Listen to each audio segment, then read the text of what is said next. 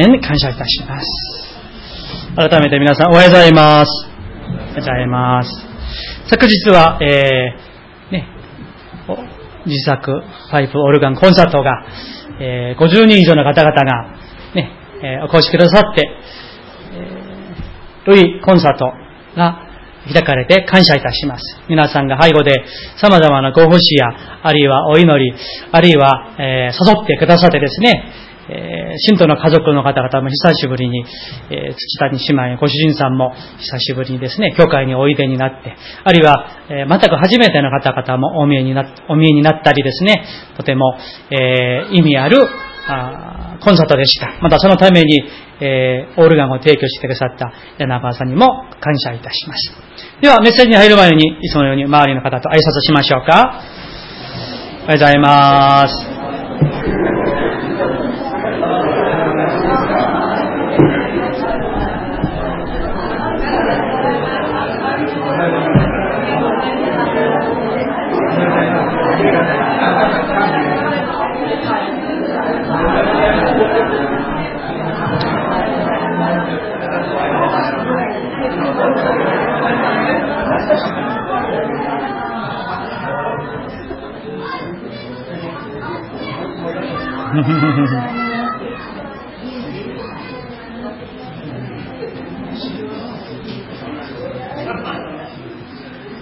はい、それでは一言お祈りいたします。その翌日、ヨハネは自分の方にイエスが来られるのを見て言った。見よ、世の罪を取り除く神の子羊。アーメン。主よ、世の罪を、いや、私の罪を取り除いてくださった神の子羊なるイエス様。主よ、あなたの恵みによって、あなたの救いによって、彼は救われて、今に礼拝を捧げます。どうか、今から、主ご自身が、我ら一人一人に、主の言葉を、命の言葉を、力の言葉を語りかけてくださいますように、聞く耳をお与えください。悟る心をお与えくださいますように、この礼拝の中で、神様にお会いし、イエス・キリストに、子羊なるイエス・キリストにお会いする時としてくださいますようにお願いいたします。感謝して、イエス様の皆によってお祈りいたします。アーメン。え本日はヨハネの福音書公開説教3番目です。タイトルは、世の罪を取り除く神の子羊。世の罪を取り除く神の子羊というタイトルであります。皆さん、えー、私たちはですね、えー、誰かをあの人に紹介するときに、その人について自分が知っている分だけ紹介することができると思うんですね。例えば、えー、私のことを知らないある方が皆さんにですね、あの人は誰ですかと言ったら、皆さんは、まあ、ヨーダニ教会の牧師です。その後、なんとかね、皆さんが知っていらっしゃることを紹介することができると思うんですね。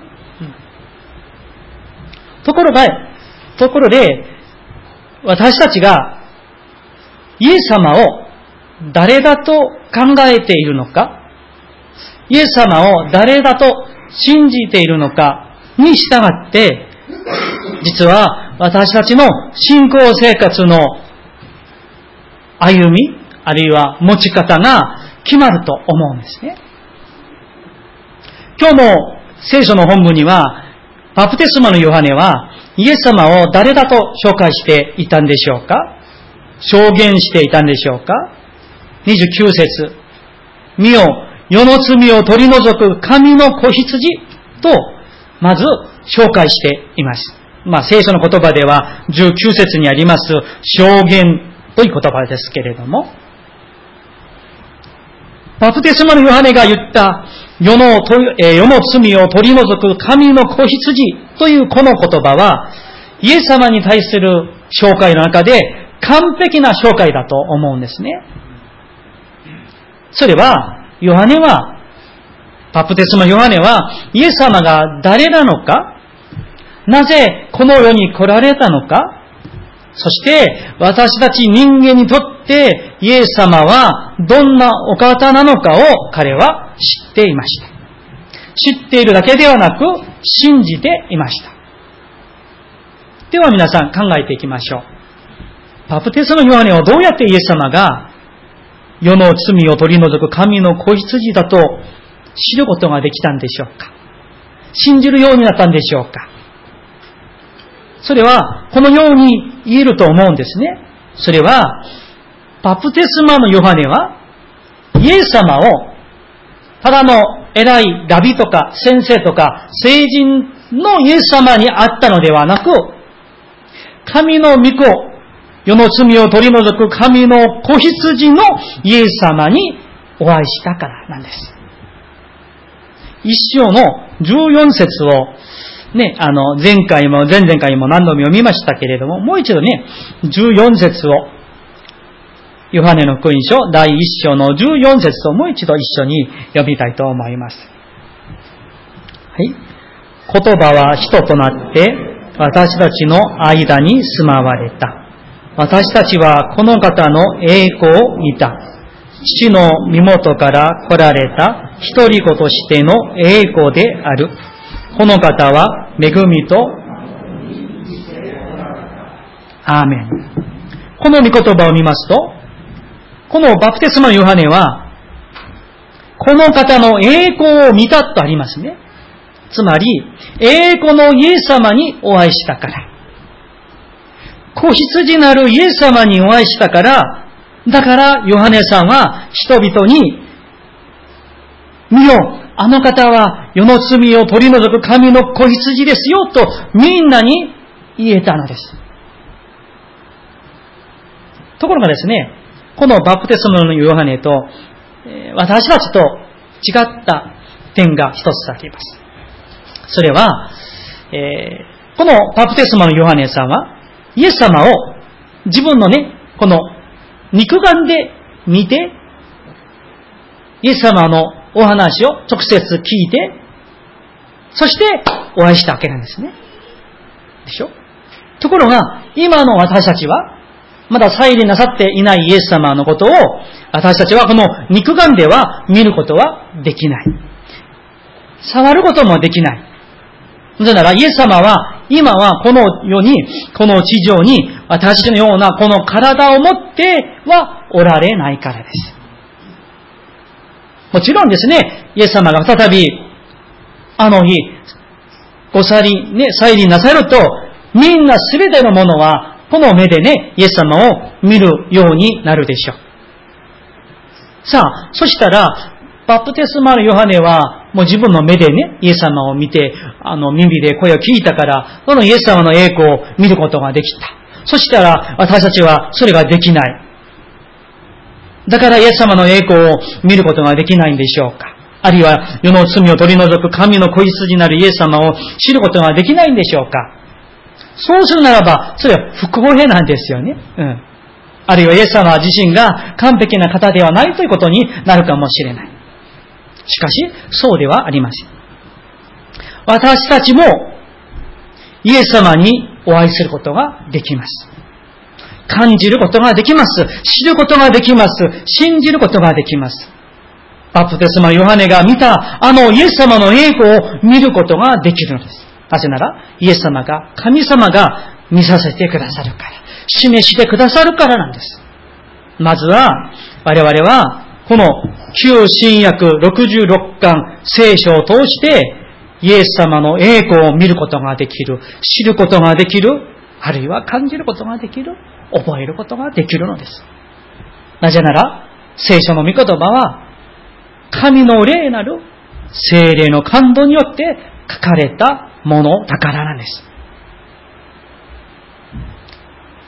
この国会説教の第1回目の時にですね、ヨハネの福音書が書かれた目的が何なのか開いてみたんですね。もう一度開きましょうか、皆さん。覚えていらっしゃるでしょうか？ヨハネの福音書20章31節です。これからですね、何度も、えー、開くかなと思いますのでね、え、覚えていただきたいなと思っております。ヨハネの福音書第20章31一節です。えー、私の第3版の新化訳では224ページです。224ページ。ヨハネの福音書第20章31節もう一度ね、ご一緒にお読みしたいと思います。はい。しかし、これらのことが書かれたのは、イエスが神の子、キリストであることをあなた方が信じるため、またあなた方が信じて、イエスの皆によって命を得るためである。アメン。皆さん、この御言葉によりますと、私たちはどのようにしてイエス様を信じることができますか？どのようにして信じて永遠の命を得ることができますか？聖書を通して。ヨハネの福音書を通して。あるいは新約の聖書、旧約の聖書を通して、私たちはヨハネさんが見たイエス様の栄光を見ることができる。知ることができる。信じることができるのです。他のところに行くことはありません。YouTube に行くことはありません。本を開くこともないかも、必要はないかもしれません。この聖書に行けば、聖書が証言していますね。イエス様ご自身が語っているんですね。ここの、ここに入れば、ここに行けば私を信じることができますよ、知ることができますよ、と語っておられるのです。我々が信じて告白している信仰告白は、教団のね、信仰告白にはこうあります。私たちは信じて告白します。旧新約聖書は、すべて神の霊感を受けて書かれた誤りのない神の言葉であり、その次ですよ。キリストを証ししとあります。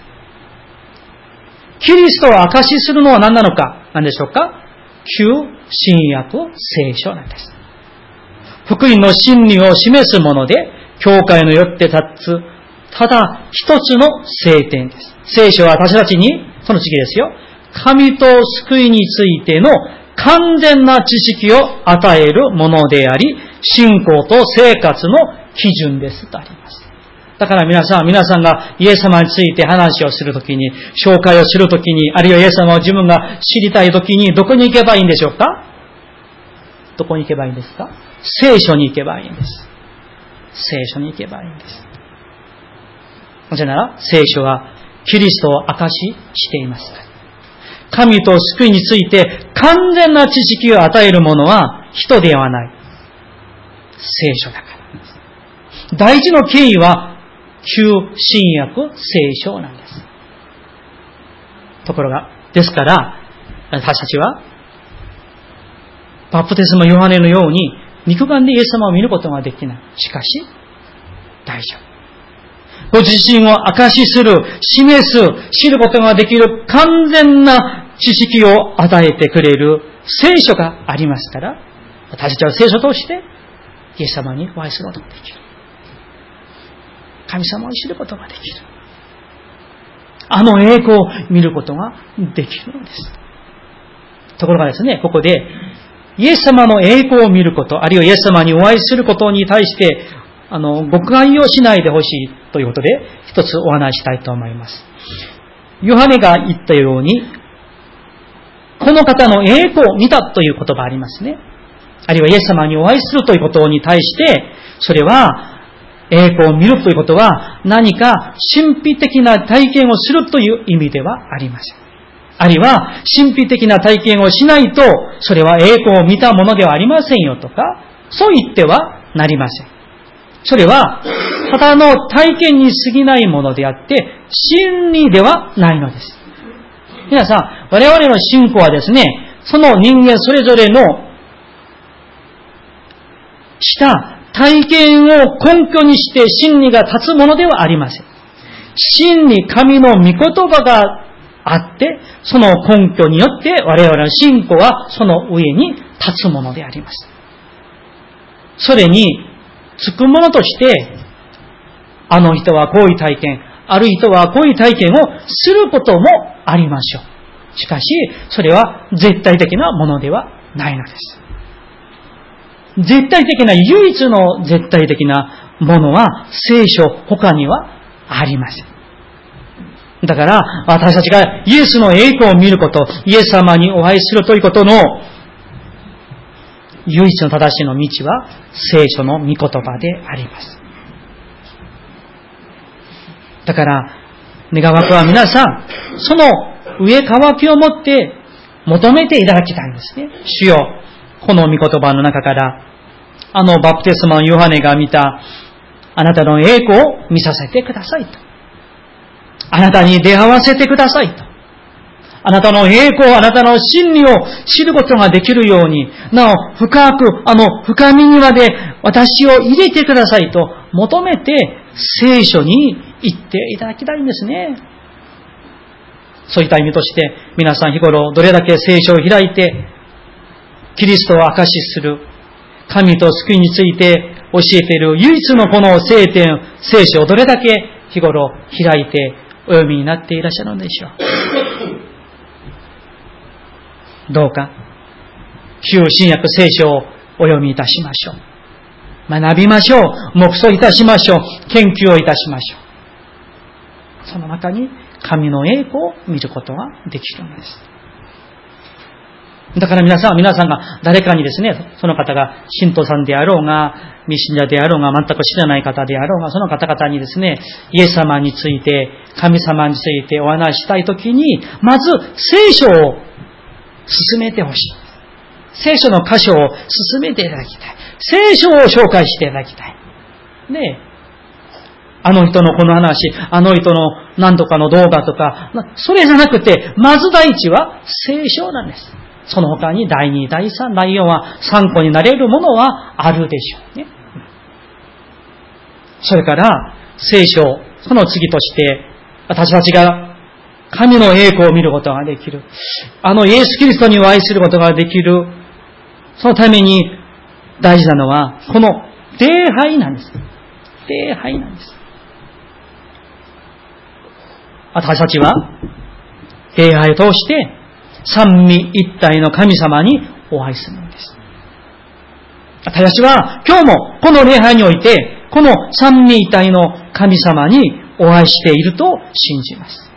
ですから、最も大事なのは、礼拝の中で最も大事なのは、みんなそれぞれですね、神様にお会いすることです。臨在なさっておられる三位一体の神様にお会いすること。それが礼拝の唯一の目的なんです。ですから皆さん、例えばですよ、体はちょっと疲れていても、イエス様の栄光を礼拝の中で見た人は、その魂は生き生きとしているでしょう。そして、その方の顔にはイエス様の栄光が光るということなんです。輝くということです。恵みに満ち溢れるということであります。どうか皆さん、毎回そういう心を持って皆さんおいでになっていらっしゃると思うんですけれども、主よ、今日もこの礼拝の中で、生ける神に合わせてください。出会わせてください。主よ、私に出会ってくださいと。皆さん、探し求めるものに主は出会ってくださる。そして、そのイエス・キリストに出会った人、神に出会った人はその栄光を知ることができる。信じることができるのです。なぜでしょうか？あったから。見たからなんです。だから皆さん、このバプテスマのヨハネがですね、世の罪を取り除く神の子羊と言えた、バプテスマのヨハネが見たイエス様の栄光は、実はですね、言葉ではいくら説明しても合ってない人にはわからないと思うんですね。でしょ？皆さん。ね。例えば、とても美味しい食べ物があります。それを説明して、まあね、見当はつく、ああ、そんな味か、とね、わかるかもしれませんが、説明としては知ることができる。人に対してもそうなんですよね。実際に会ってみないと、紹介では、それは不十分なんです。だから、私たちは、救われた時だけではなく、常に毎日ですね、この世の罪を取り除く、いや、自分の罪を取り除く神の子羊なるイエス様にお会いしたいわけなんです。礼拝の中で臨在なさる神にお会いしたいのです。いや、お会いしなければならないでしょう。バプテスのヨハネは、世の罪を取り除く神の子羊と言いました。この言葉についてもうちょっと掘り下げて考えていきたいと思います。それは、ヨハネは分かりました。イエス様を通して分かりました。それはですね、世の罪ですよ。自分の罪を含めてこの世の罪というものですね。罪の重さが、罪の呪いが、罪による滅びがどれだけ恐ろしいものなのか。人間はいくらね、もがいてもあがいてもどうしようもないその罪の呪い。それを実は自分自身が追わなきゃならないのに、自分にはそれを取り除くことができないのに、神の子羊、イエス様が、私の代わりに呪われて死んでくださった。その死、その十字架、その復活をヨハネは知った、信じたということなんです。このイエスに私たちも毎日お会いしなければならないでしょう。より深く、深くお会いしなきゃならないでしょう。なぜなら、イエス様に、神様にたまに会っては、30分触れては知ることはできない。人との関係もそうでしょ、皆さん。ね、例えば、どっかね、妙法寺駅、妙段駅で、あの、パチオの広場でですね、すれ違って、名前ぐらい知っている人に、深く知ることはできないですよ。ね。一度二度あっては、名前ぐらいはね、男性か女性か、それぐらいはわかるかもしれませんが、その人の深いところは知らない。どんな悩みを持っているのか、どんないいところ、悪いところを持っているのか、好き嫌いは何なのか、どんなビジョンを持っているのか、わからない。なぜでしょうか？深い交わりがないからでしょう。同じなんです。イエス・キリストと神様と聖霊様と深い交わりを持っているクリスチャンと、まあまあ持っているクリスチャンとは全くその深みが違うんです。皆さんいかがでしょうか？イエス様、聖霊様、神様との皆さん、個人とのお交わりの深みは、深さはどれだけなんでしょうイエス様深くお会いした人。イエス様の御言葉を深く吟味して知っている人は、その分、イエス・キリストを知ることができる。神の世界をその分知ることができるということであります。ですから、願わくは、このバプテスマ・ヨハネがお会いしたことのように、私たちも毎日深くイエス様にお会いいたしましょう。一度会ったとして満足するのではなく、毎日毎日深くその三位体の神様にお会いいたしましょう。そして、御言葉を通して、何よりこの礼拝を通して、その神の子羊にお会いしたいです。ところが、この世の罪を取り除く神の子羊について、もっと掘り下げて学んでいきたいと思います。子羊のことです。子羊。なぜイエス様のことを子羊というのか。罪を取り除くという言葉を使うのかということなんです。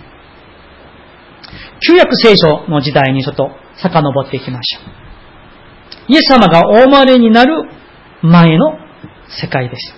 神様は人々のためにいろんな制度を作るように許してくださった。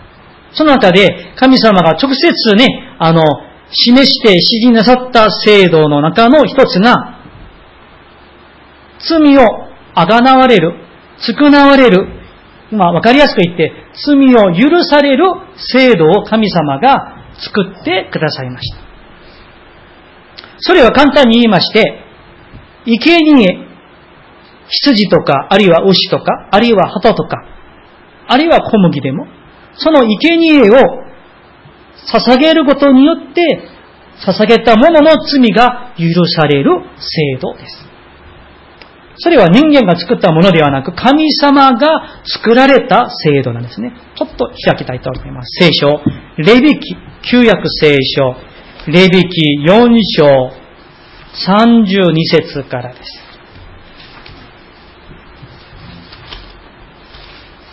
旧約聖書の前の方にあります。4章の32節から35節私の聖書では175ページです。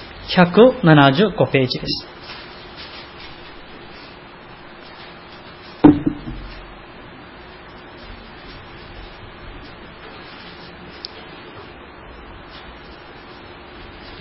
私がお読みしますのでお聞きください。32節もしその人が罪のための生贄のために、捧げ物として、その次ですね、子羊を連れてくる場合には、傷のない目羊を連れてこなければならない。その罪のために生贄の頭の上に手を置き、全焼の生贄、全焼の生贄はもう丸ごと焼くということですね。うん、煙にするということです。ほふる場所で、罪のための生贄としてほふりなさい。祭司は指で、罪のための生贄の血を取り、それを全焼の生贄の祭壇の角に塗りなさい。その血は全部祭壇の土台に注がなければならない。また、和解の生贄の子羊の脂肪が取り除かれる場合と同様に、その脂肪全部を取り除かなければならない。祭司はそれを祭壇の上で、主への火による捧げ物の上に乗せて焼いて煙にしなさい。祭司はその人のためにその人が犯した罪のあがないをしなさい。その人はどうですか？許されるとあります。さあ、え前に向いていただけますでしょうか？こういう意味です。ある人が罪を犯しました。そしてですね、その罪を許される制度を神様が作ってくださった。設けてくださった。どうしたらいいのか。傷のない子羊一匹を自分がもし飼っているならば、それを自分のものを持ってくる。それも持っていないならば、羊を売っているところで、生贄として売っているところで羊を買って、それを生贄として祭壇の上にね、ほふって焼くわけです。その時にさっきのね、見たように、祭司が子羊の頭の上に手を置いて、いわゆる祈ることです。その意味としてはですね、意味としていろんな、まあ、あの、えー、あの、解説、解釈があったりするんですけど、まあ、一番わかりやすく言うならば、捧げるものの罪を、この羊が、代わりにこの罪が転嫁される。そして、私が死ぬべきなのに、羊が代わりに、私の代わりに死んで、香りになって煙になって神に捧げられて、神様がそれを私が死んだと同様に受け入れてくださって、私の罪が許されるということです。だから、イエス・キリストが子羊なんです。それをですね、なぜイエス様が子羊なのか。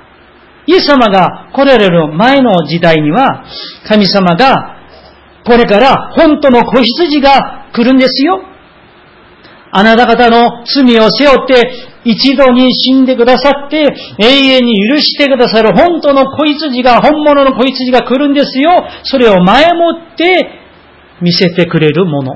それがこの旧約の霊引きにある制度、あるいは子羊、そういったものです。それですね、えー、教会の言葉では、予表と言いますね。予表。もっと現代語でね、言うならば、模型なんですね。ひな形なんです。例えば皆さん、どこか、あの、新しいマンションとかね、あの、建てるときに、モデルハウスあるんですよね。あの、板宿を通って行ったら、西台の駅のところに、はこれなんとかね、モデルハウスがあるんですよ。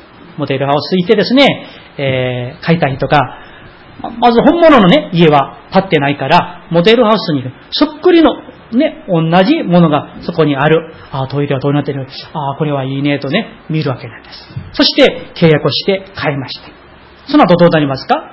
モデルハウスに住む人はないでしょう。ね、半年とか一年が経って、本物の家に入って、そこに住むわけなんです。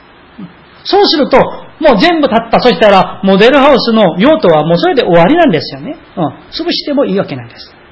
まるでですね、まあ、わかりやすく言うならば、旧約時代のあの制度、そこの、そのね、子羊、それは、模型、モデルハウス、予表というものです。何を指すのか、後から来れる、本当の子羊なるイエス・キリストを指すものに過ぎないということであります。ところがですね、ここで、子羊とイエス様との本当の大事な違いが一つあります。そこをちょっとね、ヘブル人の手紙を開きたいと。新約聖書の後ろに行きましょう。ヘブル人の手紙第7章27節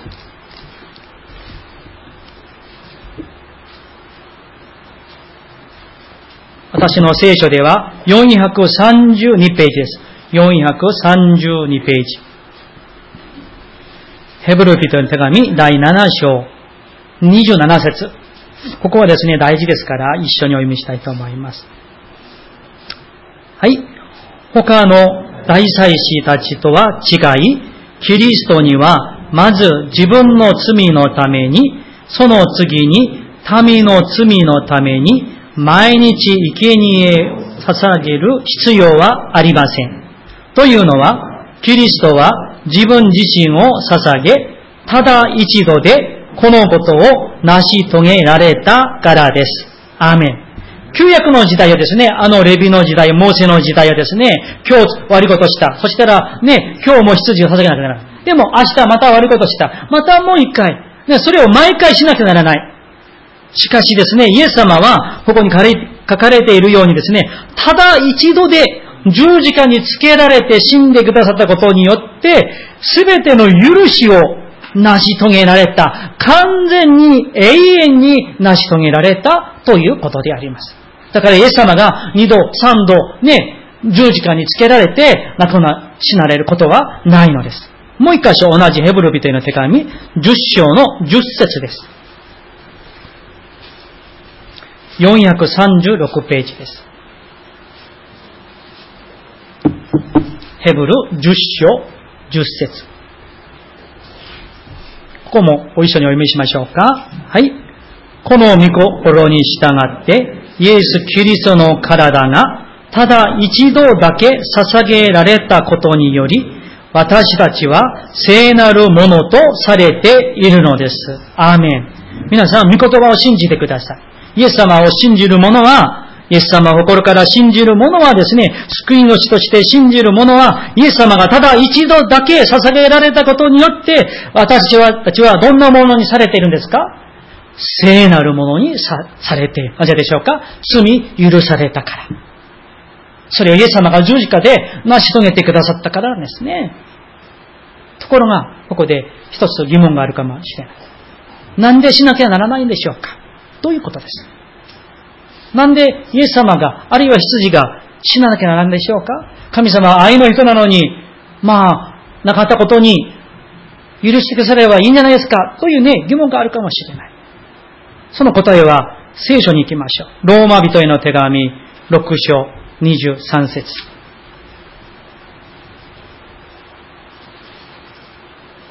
新約聖書の298ページです。ローマ人への手紙第6章23節です。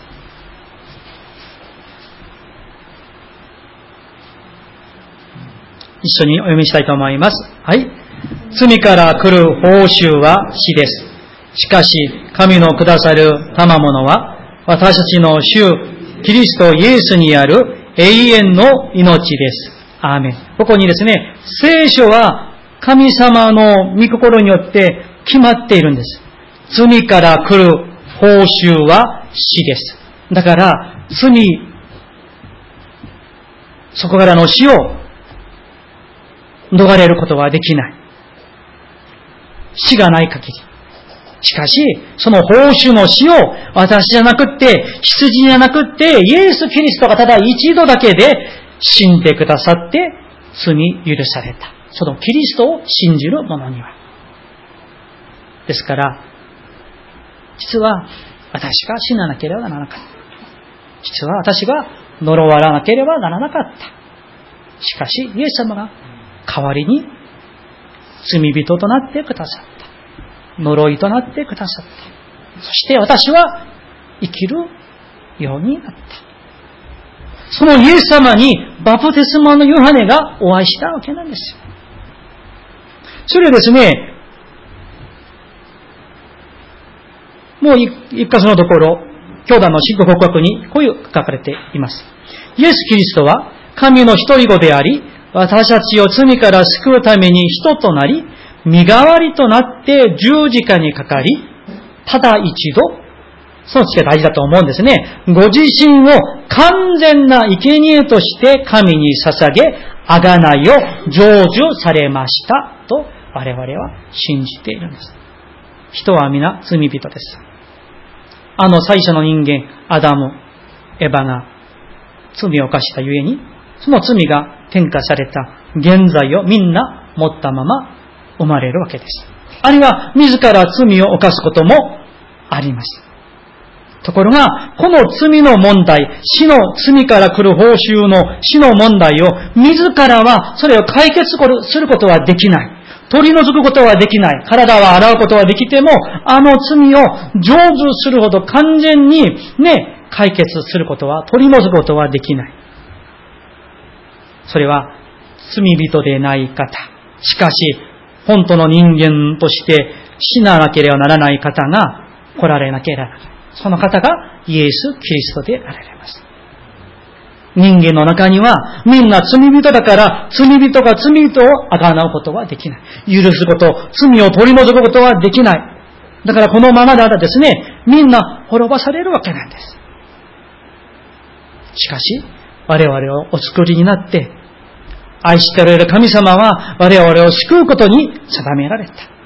して、罪のないイエス・キリストを、神なるイエス・キリストを、全く我々と同じ人間として生まれさせて、イエス様が代わりに死んでくださった。だからこのイエス・キリストを信じる者は、罪許される。聖なるものとされる。なぜでしょうか？イエス様が十字架で、ただ一度で完全に成就してくださったからです。罪から来る報酬は死ですけど、その死をイエス様がね、勝ち切ってくださったからです。だから我々は、この肉体の死はあるでしょうけれども、永遠の死からみんなイエス様を信じる者は、もう解放されているんです。雨ですか皆さん。解放されているんです。難しいことではない。イエス・キリストを救い主として、ヨハネさんが見た神の子羊として信じればいいのです。ところが他ですね、もう一つだけ大事な話をしたいと思います。それは、イエス様が十字架にかかられて死んでくださったということには、聖書にこう書かれていますね。ガラテア人への手紙ちょっと開きたいと思います。新約聖書のガラテア人への手紙、3章13節新約聖書の366ページです。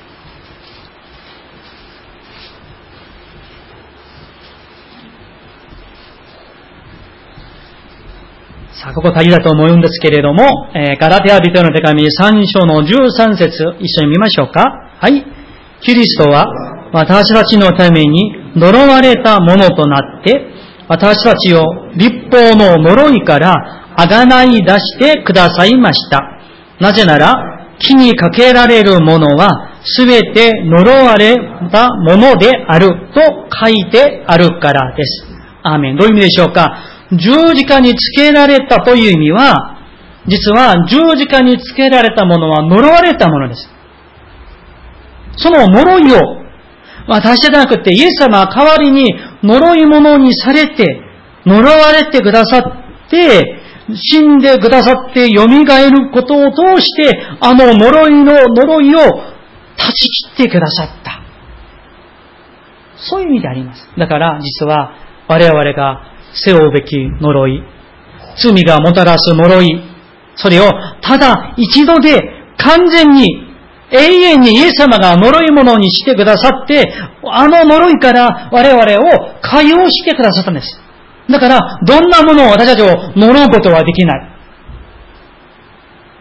イエスをキリストとして信じる者には、罪の呪いから完全に永遠に解放されたのです。もう一箇所最初に見てみましょうか。それを宣言している御言葉が、ローマ書8章1節2節です。